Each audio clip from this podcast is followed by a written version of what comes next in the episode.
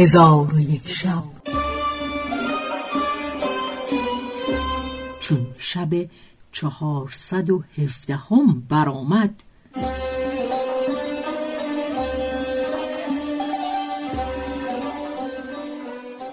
حکایت عجوز.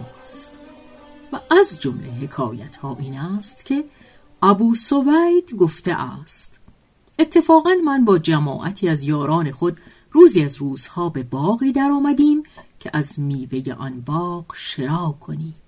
در وسط آن باغ عجوزی خوش سیما و نیکورو دیدیم که بسی سباحت و ملاحت داشت. ولی موهای او سفید شده بود و او با شانه ای از آج سر خود شانه می کرد ما در نزد او ایستادیم او سر از ما نپوشانید.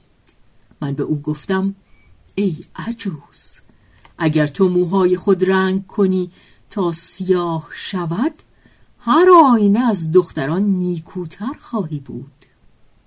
عجوز سر به سوی من برداشت و این دو بیت برخواند رسید نوبت پیری و رفت برنایی.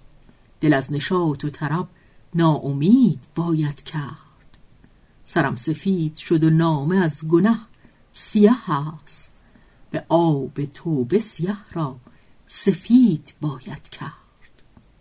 چون قصه به دینجا رسید بامداد شد و شهرزاد لب از داستان فرو بست